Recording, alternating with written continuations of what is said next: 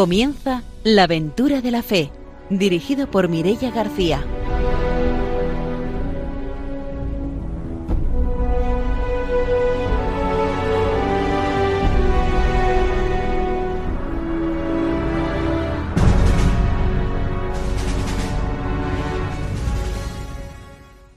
Muy buenas noches, estamos en Radio María, bienvenidos a un nuevo programa de la aventura de la fe. Está con nosotros el padre Arturo García, buenas noches. Muy buenas noches, Mireya, y también a todos los radiantes, los compañeros. Buenas noches y que, en fin, que estamos aquí animando la misión, este, bueno, pasando este mes misionero. Buenas noches, Ramiro Faulí. Muy buenas noches, hoy un cariño muy especial para María del Jesús, que les prometí que les enviaríamos esta noche un gran saludo y les visitaremos en casa para ver que nos digan qué les ha parecido el programa de radio. Pues les mandamos esos saludos, saludamos también a nuestros técnicos, a Ramón y a Ángelo, y os presentamos a nuestra invitada de hoy, que es Inmaculada Cabanes y es religiosa trinitaria. Buenas noches. Muy buenas noches, muchísimas gracias por esta invitación. Esta noche Inmaculada nos contará su experiencia como misionera en, diferentes lugares y será como siempre después de la formación y de las noticias cuando tengamos la oportunidad de conocer ese testimonio. Vamos a empezar ya nuestro programa con la formación misionera.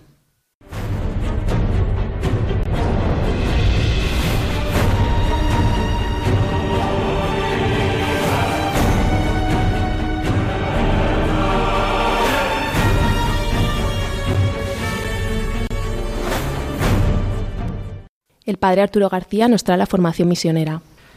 Efectivamente, continuamos con esta exhortación que el Papa eh, San Pablo VI nos, nos hace, Evangelio Nunciandi, y estamos en los medios de, evangelización. ¿Cuáles son los medios para esa evangelización tan necesaria ¿no? que nos ha dicho que es para lo que la Iglesia existe ¿no?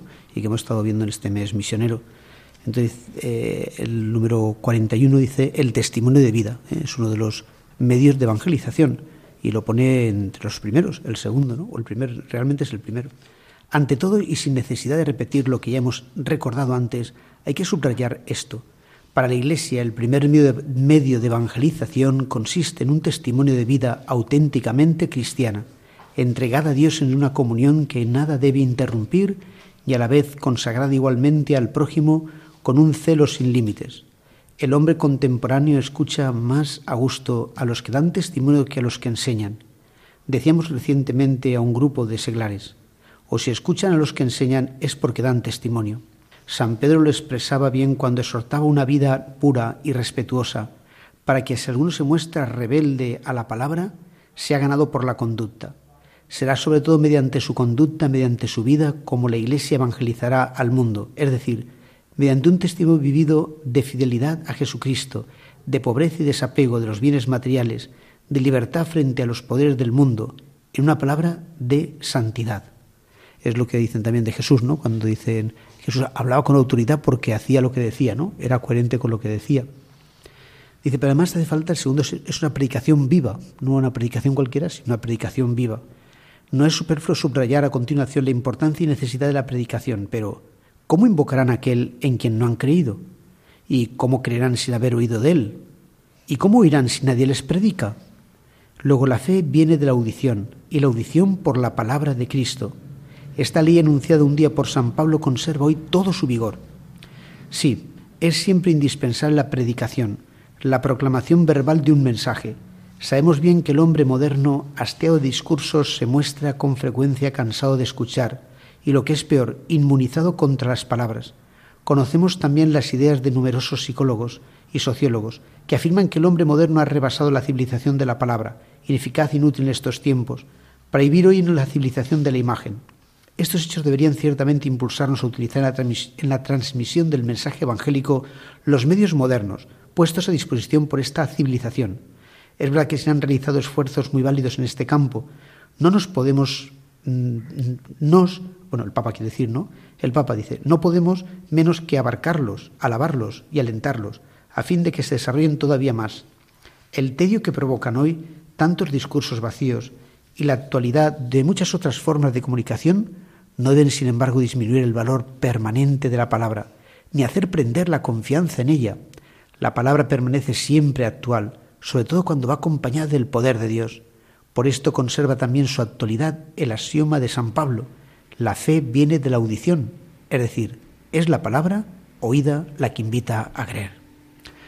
Bueno, pues dos mm, trozos preciosos ¿no? de, esta encíclica del Papa sobre la evangelización y que no solo eso decir de evangelizar con el testimonio de vida, pero que no es suficiente. ¿no? A veces se plantea esta mm, dicotomía, este enfrentamiento, una cosa a la otra, o testimonio o palabra, y desde luego ha de ser las dos cosas. Decir, solo el testimonio, pues no pueden aprender quién es Jesucristo, no pueden saber de él, y claro, la palabra sin testimonio, pues se desautoriza y realmente pues es como es peor, ¿no? Todavía que no que no decir nada. Por eso en este orden, ¿no? Testimonio de vida y luego tener una predicación viva. Después ya veremos que nos dice pues más cosas todavía. Sí, es un gran reto además en, los ambientes donde son adversos, ¿no? Un poco a la escucha de la palabra, ¿no? La importancia del testificar, ¿no? Sobre todo como misión de los laicos, allí donde nos encontremos, en el mundo laboral, en la sociedad, ¿no? Ser un interrogante para que después lo que vayas a predicar sea escuchado. Entonces yo creo que el gran reto nuestro es como ir, ir preparando el terreno con nuestro testimonio. Así lo ha dicho también el Papa Francisco en su exhortación apostólica Gaudetes Exultate, ¿no? El llamado es a la santidad, ¿no? Testificar es llevar la santidad de Jesús en los ambientes donde estamos. Así será escuchado Jesús.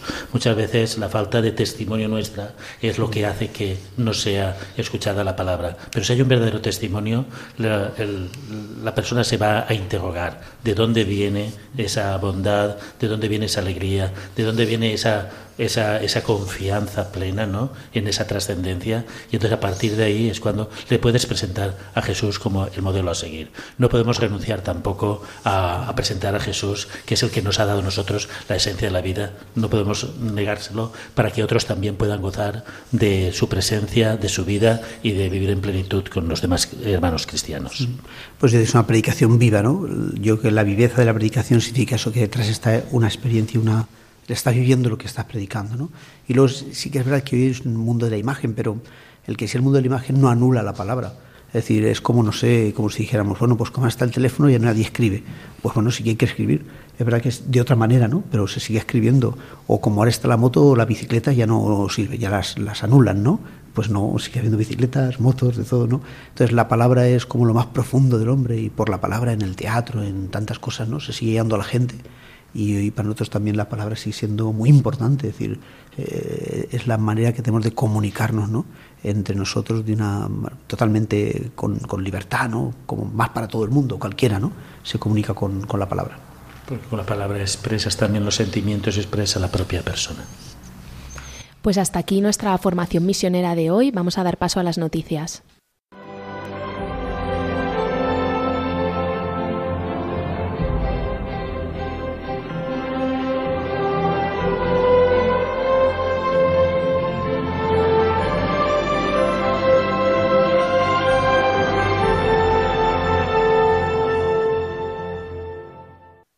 Ramiro Fauli nos va a contar las noticias misioneras. Pues como estamos en el mes misionero no podemos pasar inadvertido las actividades que estarán haciendo en todas las diócesis con este mes extraordinario misionero. Y sobre todo quiero resaltar hoy el rosario que se realizó el lunes 7 de octubre, donde colaboró, como no, Radio María y se emitió por distintos idiomas en, a la misma hora en todo el mundo, ¿no? Como eh, la radio ha llegado también a ser signo de unidad entre todos los cristianos con el rezo a María en este mes también que se celebraba el día 7 la Virgen del Rosario. Entonces, desde aquí, pues animar a que se rece el Rosario misionero en este mes por las misiones y tenemos muy presente a estas personas que a lo mejor ya no pueden estar en la vida activa, pero que con su oración pues iluminan y animan la dimensión misionera de, la Iglesia, ¿no? Desde su, desde su oración. Pues nada. Que justo en el seminario pues rezamos este mes de octubre rezamos el rosario todos los días por el mes misionero y por el mes de octubre y el lunes eso, hicimos también a las tres por irnos ahí a todo el mundo con Radio María pues a rezarlo a esa hora. Y también ahora también tenemos que señalar que en este mes se, el sínodo de la Amazonía, que es también un signo que el Papa Francisco ha querido tener presente porque abarca distintos aspectos que el cristiano no puede dejar de lado, como es la ecología, como son los pueblos indígenas, como son los pobres y como es el adaptar el, Evangelio a cada una de las iglesias locales y ha convocado a muchos prelados a la Santa Sede para escuchar y que se realice un sínodo de un aspecto tan importante como que implica no solamente a la iglesia, sino a toda la sociedad, no a todo el mundo, porque el problema de la, de la Amazonía es un problema que está afectando a toda la humanidad. Y nosotros como cristianos tenemos que dar una respuesta y es la respuesta a la luz de la palabra de Dios pues bueno, desde aquí también ver que, que, tenga esos frutos y poco a poco pues hagamos de, de este mundo la casa para, para todos, ¿no? Con la iglesia que nos acompaña a vivir en esta casa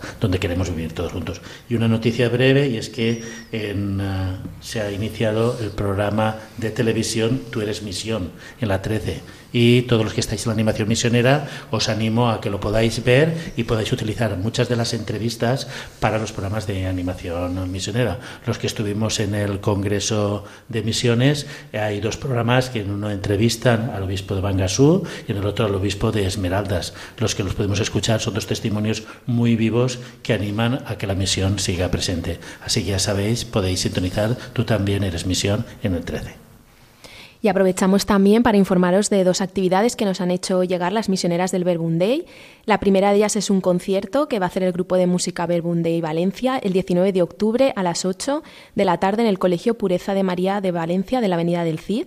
Y la otra actividad es una convivencia para jóvenes, una convivencia de juveniles eh, para los jóvenes de entre 13 y 17 años, que será del 25 al 27 de octubre en el Centro Misionero Verbunday de Siete Aguas. Podéis eh, obtener más información de las dos actividades en su página Y ahora sí, cerramos las noticias misioneras y nos vamos a conocer la entrevista de hoy.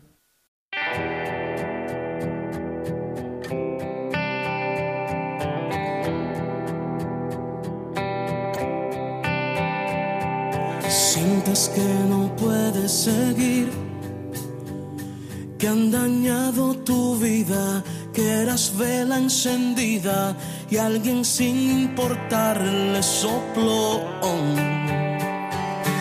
Sientes que no puedes seguir que han pasado los años y fue tanto el engaño, piensas que no podrás olvidarlo.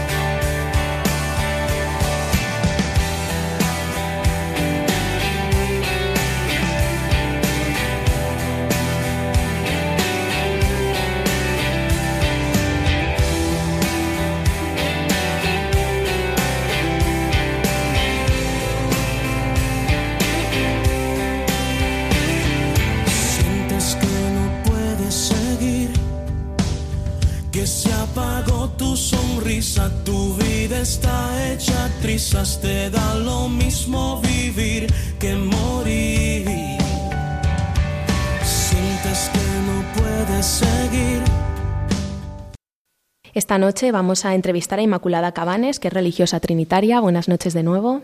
Muy buenas noches. Pues para empezar, eh, Inmaculada, cuéntanos un poco, porque has estado en diferentes lugares de misión. Cuéntanos en qué sitios has estado. Bueno, desde el principio, pues entonces hace casi casi 42 años que yo salí de España por primera vez para ir a Colombia, con una misión muy concreta que es la del Instituto de la Santísima Trinidad, la redención de cautivos o la redención de niños en peligro físico, moral, emocional o psicológico. Y empezamos en, concretamente en Bogotá, en los albergues infantiles Santísima Trinidad. De ahí fuimos extendiéndonos hacia los lugares del campo, donde había muchos jóvenes que no tenían posibilidad de estudiar Iniciamos ahí con una escuela que también pudimos que fuera de estatal y entonces nosotros lo que hacíamos ahí era promoción tanto de la mujer como del campesino y estar mm, requiriendo ellos sus derechos y sus mm, no sé cómo decir, pero el poder hacer lo que no tenían capacidad, pues empezar con la escuelita y ver ahí y surgir la necesidad para que el mismo gobierno extendiera y ampliara la primaria hacia un bachillerato, para luego poder ir hacia la ciudad. Estuvimos también en Medellín, estamos en una obra del Beato Domingo Iturrate, Redención también, de niño que deambulaba por la calle, o en Bogotá era el Gamín, teníamos los albergues, aquí eran casas simplemente de, iniciando con la escuela y luego atendiendo pues también a personas mayores que se encontraban solas. Misión también en Colombia, en Cúcuta, en el corregimiento de San Faustino, cerca ahora de donde yo he estado en la última misión este verano. Y la misión también muy linda que pudimos realizar en Puerto Rico, también con los albergues Jesús Nazareno, un hogar infantil para niños maltratados, abandonados o también con dificultades. Y todo esto siempre estaba en un entorno de poder hacer evangelización, es decir, llevar una palabra que era la que podía traer, me parece a mí y creo que a todo el mundo, la redención del hombre, y también que la persona fuese tomada con su dignidad, ya sea niño, enfermo o maltratado o enfermo mental.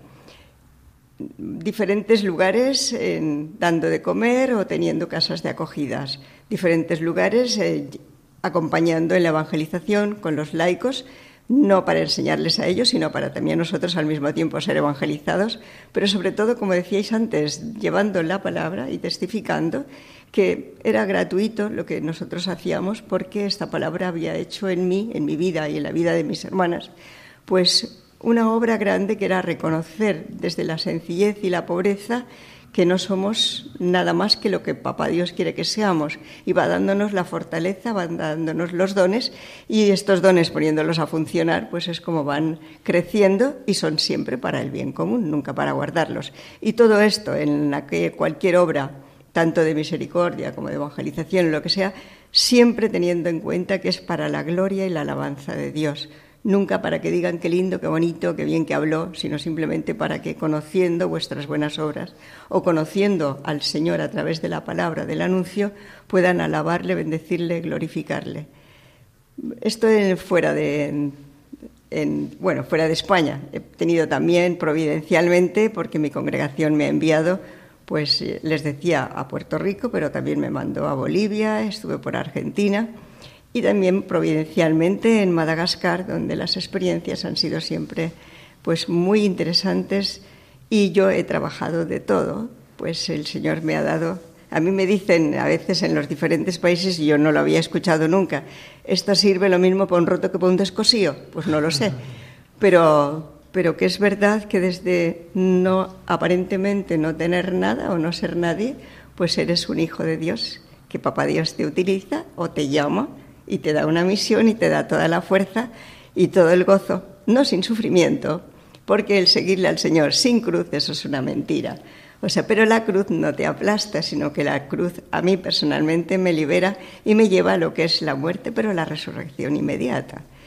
Entonces, pues mi experiencia en todos los lugares, que yo creo que han sido una gran gracia de Dios, viene desde que yo era pequeña, que quería ser misionera, por la influencia que teníamos de la tía, una tía sorchulia, una tía salesiana, que estaba en el territorio amazónico. También el Señor me concedió estar unos meses con los indígenas, con los Yanomamis, los Maquiritares, los Piaroas y los Huaycas. Linda experiencia con el indígena linda experiencia con su creencia y con su forma y sobre todo con la forma también de que cómo llevaban estas hermanas el respeto hacia la persona, el respetar todas sus, pero al mismo tiempo anunciarles a Jesús como el portador del amor del Padre a la vida, el que nos ha salvado, y al mismo tiempo, después de su resurrección, cuando nos da su espíritu, para que este mismo espíritu siga fortaleciendo. Por eso yo creo que concluir siempre o siempre iniciar una misión eh, dirigiéndonos al Padre en oración, junto a Jesús, bajo la acción del Espíritu. Me parece que es esta oración trinitaria que toda persona, ya seamos unos misioneros o religiosos o sacerdotes, todo laico, todo bautizado, tiene esta misión. Yo estoy muy contenta en este momento con la invitación del Papa, bautizados y enviados. Es algo que a mí me ha fortalecido para hacer frente o poder al mismo tiempo, con sencillez y con humildad, exponer a mis superiores esta inquietud misionera que yo sigo teniendo desde los 16 años hasta los 75 que tengo en este momento.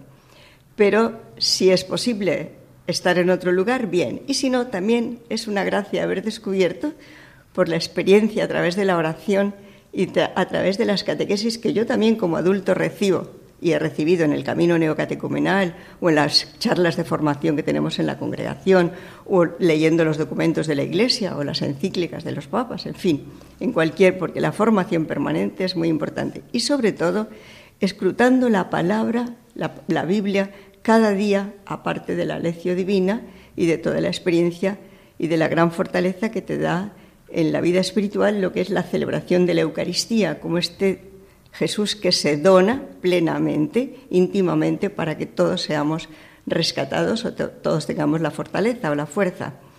Entonces, mm, yo digo que en este momento el poder ir y anunciar y haber estado es la última experiencia que os voy a contar, que para mí ha sido muy impactante. Yo tenía muchas ganas de hacer una experiencia por el territorio del Catatumbo, en Colombia.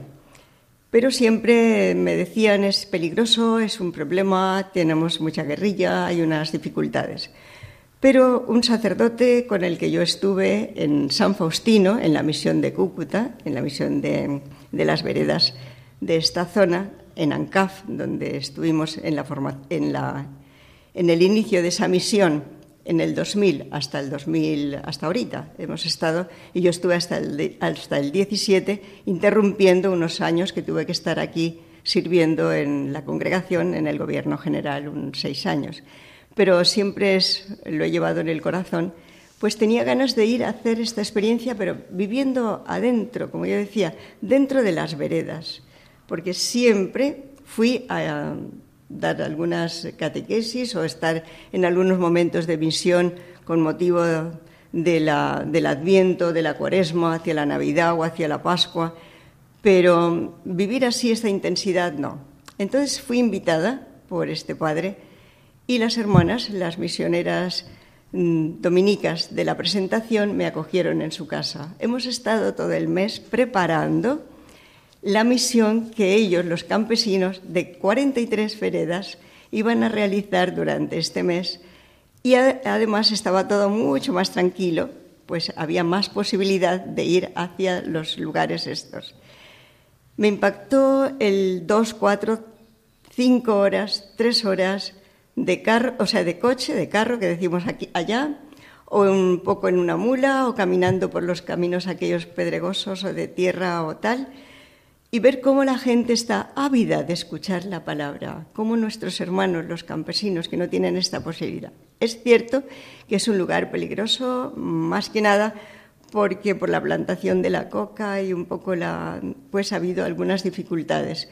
Pero también es verdad que el obispo, que es un campechano 100% de la diócesis de, de Tibú, además el padre Giovanni de las Mercedes, donde yo he estado, después de estar en Sardinata, en Chacolí, en diferentes veredas, ver cómo la gente viene hasta el lugar para encontrarse con la palabra, para preparar, para realizar y luego para poder llegar hacia los campos donde el padre, el sacerdote, no puede llegar ni siquiera una vez al mes.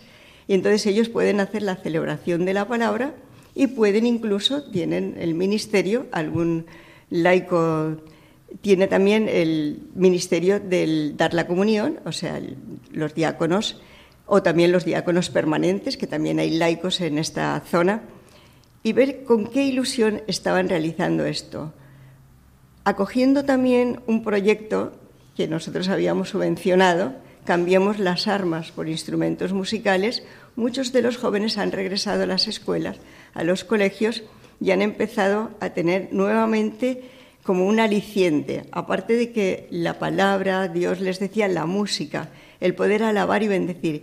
Y ahora, con el motivo de la celebración de, la Merced, como estábamos en, en la zona de las Mercedes, han dado unos conciertos a la Virgen, ya con poco tiempo, tocando los instrumentos, siendo también pues muy conscientes de la importancia que tiene la disciplina de ir a las clases, aunque tenga que caminar, aunque estén cansados, aunque el profesor venga desde cuatro horas también de camino para poderles dar la clase los fines de semana, que podrían estar haciendo otras cosas, pero lo, yo creo que le dedican también el tiempo.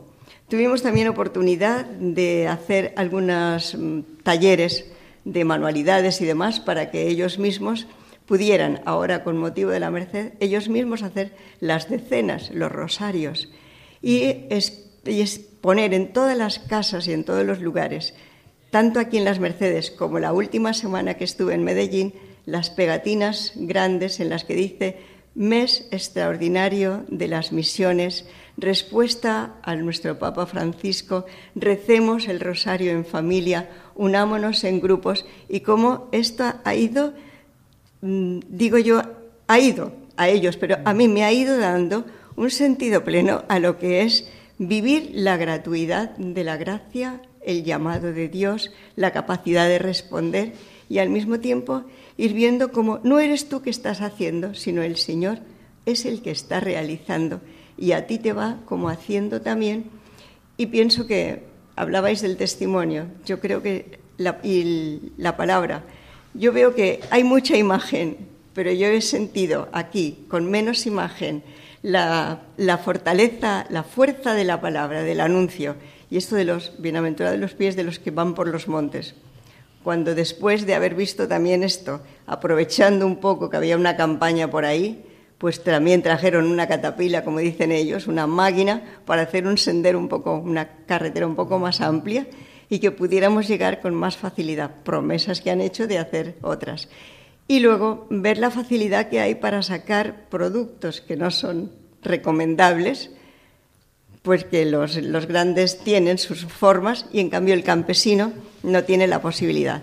Pero como el campesino, después de pasar las dificultades, dice el Papá Dios está con nosotros, estamos vivos, no nos ha pasado nada, es verdad que no tenemos el producto eh, para llevarlo a los sitios, pero también podemos, y a través de los proyectos también del campo, han tomado las semillas, están también cultivando y están impidiendo que les corten o que les talen la montaña para sembrar lo que no es tan recomendable, como es la coca, y entonces poder ellos también. Y los chicos estos de las escuelas haber hecho sus mm, exámenes para validar cursos y los directores, que son muy de la parroquia, muy de la iglesia, pues están ellos también haciendo. Todo esto a mí a que me invita a decir, ¿cómo es posible, Inmaculada, que tienes tu parroquia en la esquina, a no sé cuántos metros?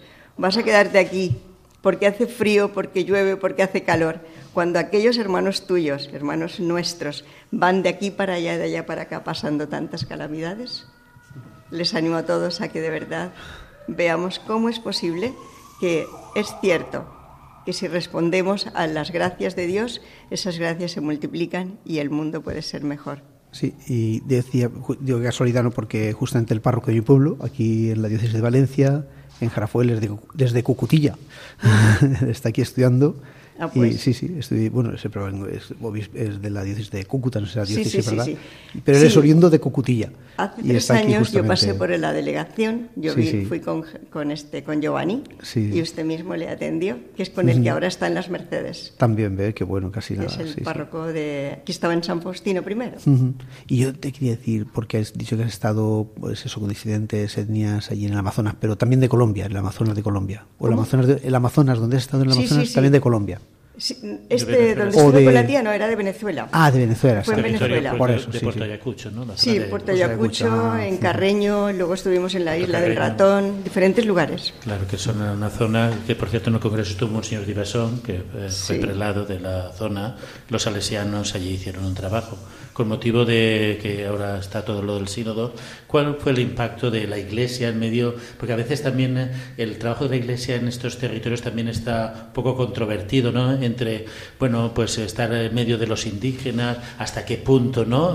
Eh, eh, hacerles la palabra, ¿no? Hay algunos antropólogos que han atacado a la iglesia, se dificulta a veces también porque están en lugares donde también, aparte de los antropólogos, tienen dificultades con grandes compañías que también tienen allí las mm. riquezas. Por parte de la iglesia bendición total para eh, unos centenares de indígenas cuando hay grandes urbes que necesitan la palabra de Dios. Entonces, el trabajo a veces en estos lugares tiene ciertas insatisfacciones externas, ¿no? ¿Cuál es eh, lo que ha percibido del trabajo de esa entrega con los más apartados, los más desposeídos, como son, por ejemplo, las poblaciones indígenas aisladas? Eh, Yo, para mí, es, aunque sea uno solo, vale la pena, porque solamente ver cómo la persona, sea indígena, sea de tal o cual tribu, me da lo mismo, pero somos como nosotros, son idénticos a nosotros, son nuestros hermanos. Y ver su alegría y cómo acogen, cómo escuchan y cómo tienen un sentido, yo creo que vale la pena y no es necesario ir a grandes masas, sino por un solo hombre, por una sola persona. Sería linda la misión, la labor que se podría realizar. Nos vamos a hacer una pausa, volvemos enseguida para seguir conociendo el testimonio de Inmaculada.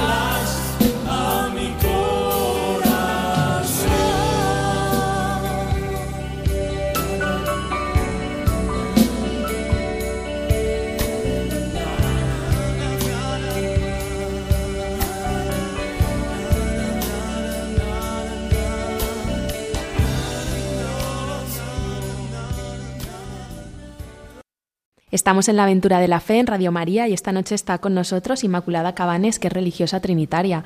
Nos ha estado contando antes de la pausa un poco su experiencia en los lugares en los que ha estado en América Latina. Cuéntanos ahora cómo fue la experiencia en Madagascar. En Madagascar fue interesante también, hace ya bastante tiempo. Nosotros llegamos, yo llegué allí para estar con las hermanas y para enseñar un poco español, pero sobre todo para conocer esta misión que incluso a mí me había dado siempre ilusión llegar hasta allí. No conocer la lengua, no saber el malgache, no hablar francés, no conocer, pero mm, el lenguaje del amor creo que es mucho más profundo, el de la acogida, la sonrisa. Incluso cuando tuve que curar a alguien o darle clase a alguna niña, o estar en el comedor cocinando, o visitando las casas con las personas mayores, oyendo a los hospitales para acompañar a algunos enfermos, pues me parece, para mí fue suficiente. Y aunque no podía hablar la palabra, pero había una hermana cuando teníamos que hacer alguna catequesis o algo, ella traducía perfectamente y si no, pues era, era solamente el trabajo de, de hacer algo con ellos, un trabajo de enseñarles alguna manualidad o alguna o también enseñar a cocinar o estar con las señoras en formación o elaborando también algunos bordados, algunas fue diferente. Viendo la necesidad que había en la zona, fue cuando de salud, fue cuando se pensó en hacer un dispensario, igual que habíamos hecho en Bolivia, una posta, un centro de salud. Y eh, también empezar a sensibilizar, igual que se hizo también en el otro país, sensibilizar a través de Médicos Sin Fronteras a la gente para que vieran que era necesario durante el tiempo del embarazo que la madre pudiera ser vista por algún médico, porque eran muchos los niños que nacían con malformaciones congénitas o bien porque la madre había tenido alguna infección o algún, algún virus durante el tiempo y el niño o, la, o el bebé, o morían muchísima gente también. Más adelante también se vio la necesidad de hacer un materno infantil, que es la última hora, hace como cuatro años, a través de Manos Unidas, que se pudo subvencionar y se hizo. Y eh, la, la verdad es que es maravilloso ver cómo ha crecido o cómo en nuestra nosotros empezamos en Madagascar hace 25 años y en este momento hay como 45 religiosas nativas, hay cuatro casas diferentes. Se ha terminado también ahora mismo la casa de las niñas huérfanas, donde se acogen niños porque es muy difícil la adopción en el país. Entonces, si muere la madre o tal, pues las hermanas también, por el carisma que tenemos, que nacimos aquí en Valencia, para niños huérfanos o para niños que deambulaban en la calle, pues acogerles, está, darles una educación, una formación integral es importante. La experiencia para mí siempre es la misma, gratuidad de Dios a mi vida, tiempo de experiencia de encuentro con Él, manifestar o dar gratuitamente lo que gratuitamente he recibido. Has nombrado a lo largo de la entrevista en varias ocasiones, siempre me llama la atención un foco de atención como es la infancia, ¿no? Habrás hablado de los gamines. Sí. De, entonces, ¿cuál es vuestra labor, digamos, a nivel general con, con, los niños y cuáles han sido las situaciones de infancia que más te han impactado en tus visitas o en tu realidad misionera? Nosotros iniciábamos con los niños gamines. Los gamines son los niños de la calle que viven en galladas, en grupitos donde muchas veces alguno más espabilado se aprovechaba de lo que los niños iban pidiendo. Estos niños vivían allí durante el día, como ellos dicen, iban a, a, trabajar, a raponear, es decir, a buscar algo, o también a mirar en los zafacones la comida. A mí eso me impactó al principio. Me impactó también eh, cuando ya recibíamos, por la noche salíamos con Pedro Gorena, con los padres trinitarios, con las hermanas, con la hermana Encarnación, o también con otras hermanas después, que ya son, son nativas, con Luz, con Nidelma, con todas las hermanas, salíamos para buscar el niño de la calle. Y en la noche lo recogíamos, al día siguiente teníamos que dar parte al ICBF, porque si no podríamos ser acusadas de haber raptado los niños. También eso me impactaba ver cómo aceptaban venir y en esa noche, cuando tenían un agua caliente, porque en una zona fría como es Bogotá, poderse duchar, tener la cena. A mí me impactó una noche que llegaron unos niños, eran cuatro hermanitos, y la hermanita mayor no permitió comer. Se bañó, se arregló, se puso la pijama nueva, el pijama, allí dicen la pijama. Y hasta que la pequeñina no ella no vio que la pequeñina también tenía algo que comer. Y cuando ponen en el plato el arroz con un huevo, un trozo de yuca y plátano, pregunta, ¿esto es para mí solita? Sí, sí, para ti. ¿Mis hermanos qué? Entonces sus hermanos, tus hermanos también tienen cada uno. No, en casa siempre es un plato para todos. Ah, bueno, pero aquí tienes un plato para ti. A mí me impactaba ver esto. O ver un pequeño niño que te pedía la olla cada día para, raspar el raspado, para comerse la pega de la, de la olla, porque esa era su costumbre. Entonces, ver esto. O los mismos niños que cuando íbamos a las cárceles para visitar a sus mamás, las hermanas del buen pastor nos daban permiso para ir en días que no correspondía la visita a los niños, porque era impactante. Los niños hablaban con sus mamás. Ah, ¿estás en el internado? Sí, estoy aprendiendo panadería. Yo también estoy en el internado y voy a la escuela. O sea, ver esta relación del niño con la madre contando que él también estaba en un internado, ella estaba en un internado, pero él no sabía que eso era la cárcel, porque tratábamos de que esto no fuera.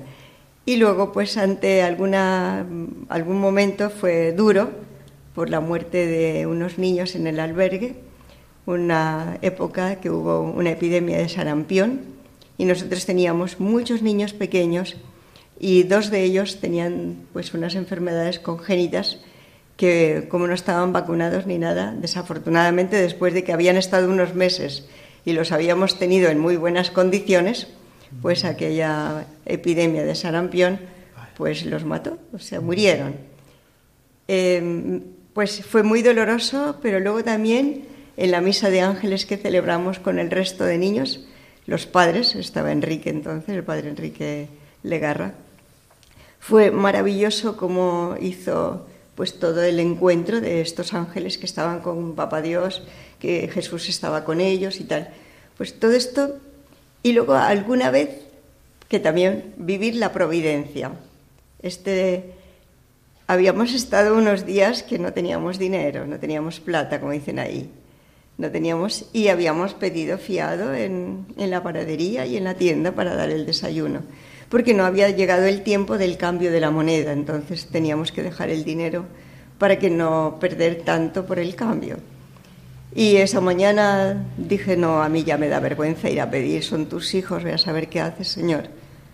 Cuando mm, un rato después de que ya los chicos estaban bañados y listos para bajar al comedor, alguien golpea la puerta y llegaron a traernos un dinero. Yo nunca supe de dónde venía. Yo solo sé que un chico llegó y y nos dijo una señora, me ha dicho la hermana Inmaculada, si soy yo, y ha dicho que te dé este sobre, que te dé esta carta. Muy bien, abro la carta y era dinero suficiente para pagar lo que debíamos y comprar lo que necesitábamos en esa mañana. O sea que yo vivir la providencia eh, me impactó y veo que es verdad, la palabra de Dios es cierta. Y yo estaré con vosotros todos los días hasta el fin del mundo, pues cuando he sentido en algún momento la soledad o la angustia, me he dado cuenta de que de solo nada. ¿eh? Ah, Él se está delante, detrás, está más dentro de ti que tú mismo. Yo antes estaba contando también cuando estáis eh, este año, este verano, ¿no? En Colombia, pues que has estado preparando para este mes de octubre, este mes misionero, que la gente evangelizara, ¿no?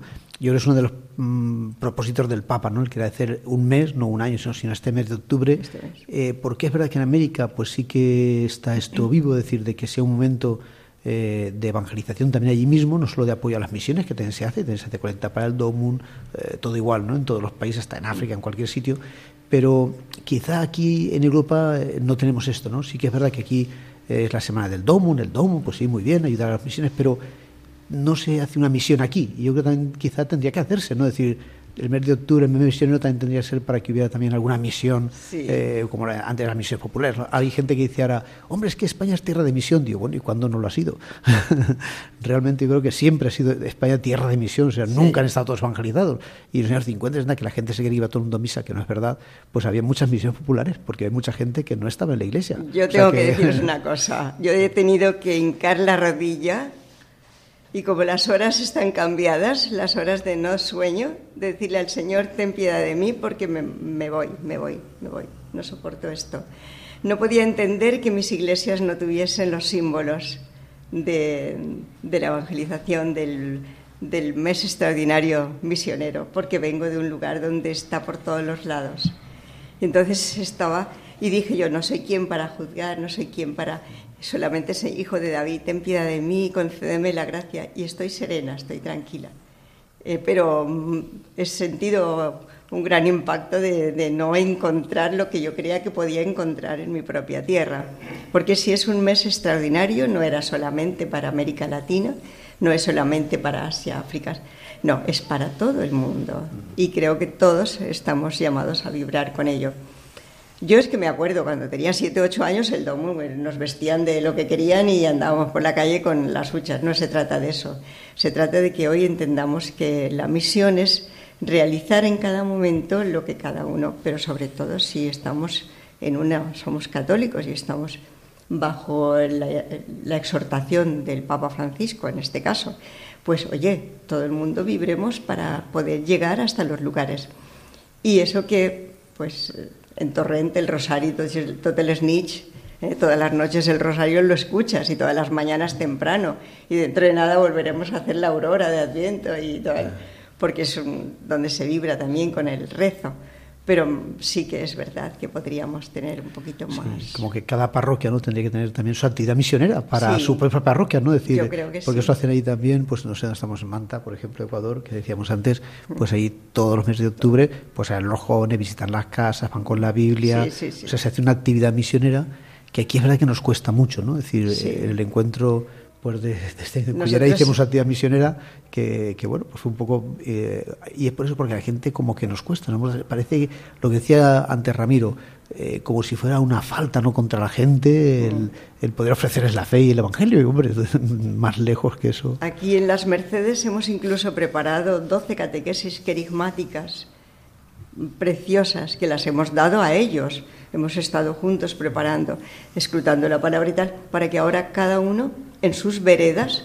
vaya a todos los rincones, a todas las casitas y puedan anunciar, porque es y luego también lo dice, es la visita, porque ser misionero es salir de ti y llegar hasta el lugar y anunciar. Y no es que sabes más ni muchísimo menos, vas en obediencia, vas incluso con el Señor anunciarle a él, no a ti, sino que es la verdad sea y luego, sobre todo, el querisma de que Dios te ama, te ama como eres, no tengas...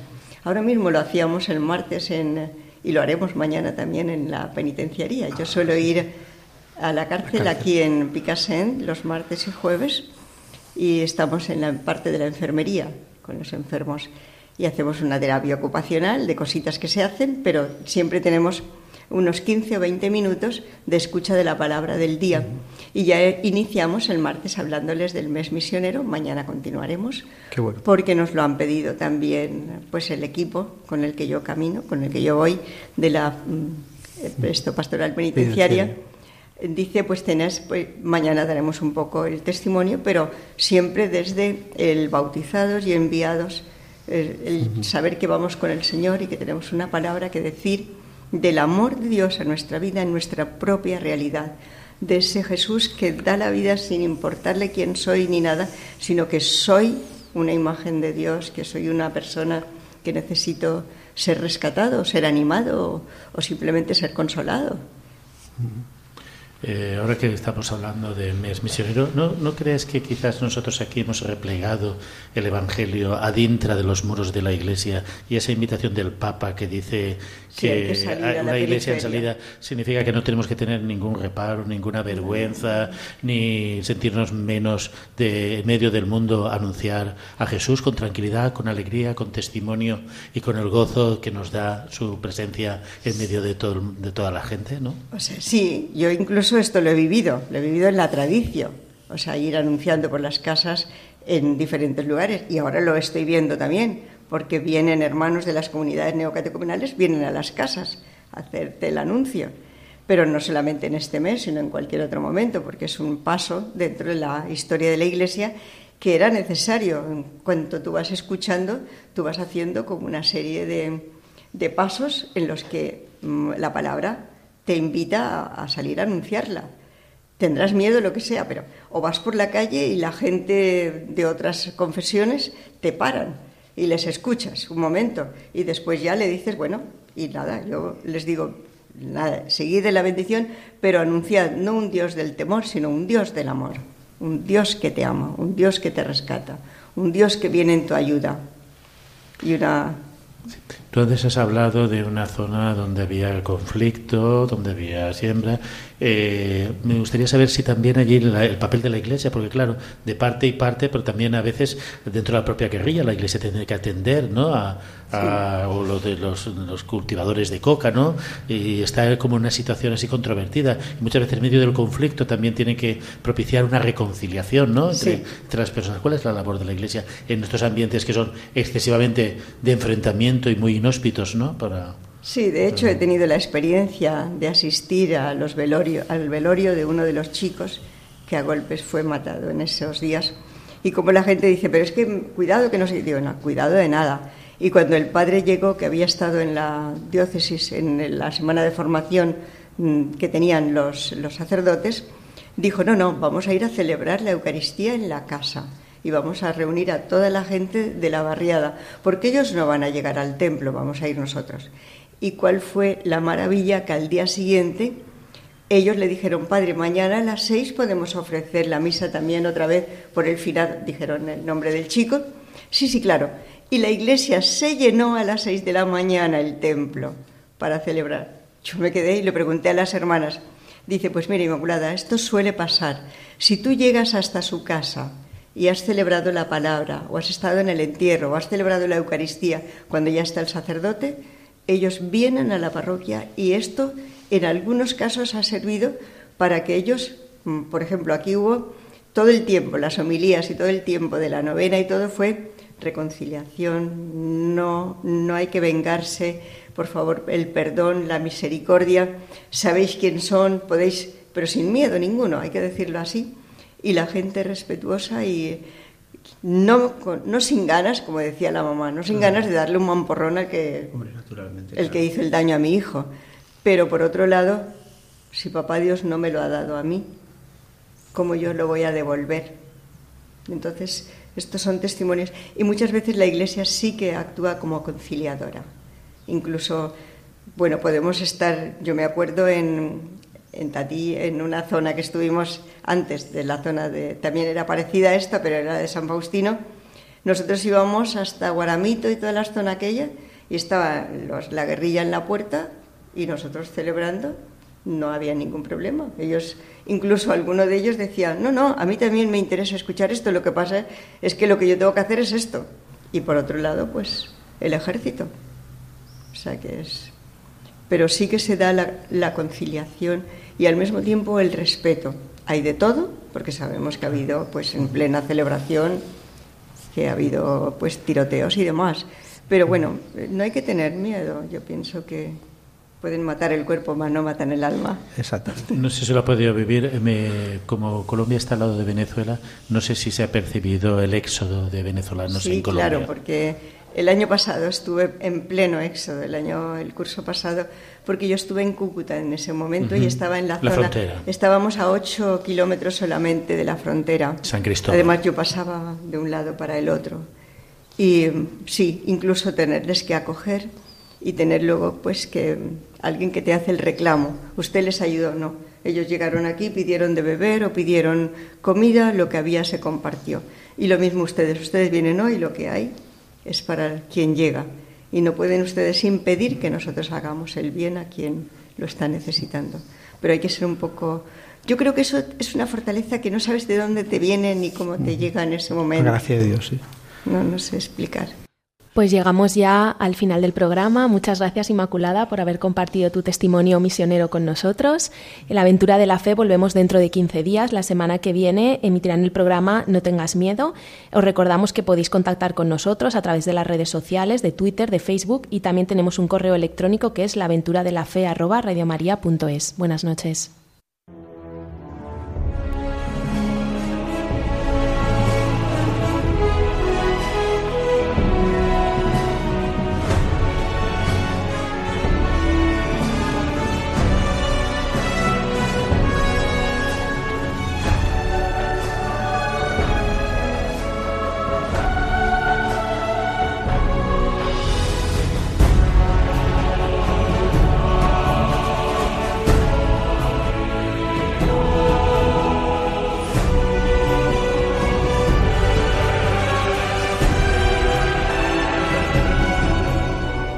Han escuchado en Radio María La aventura de la fe, dirigido por Mirella García.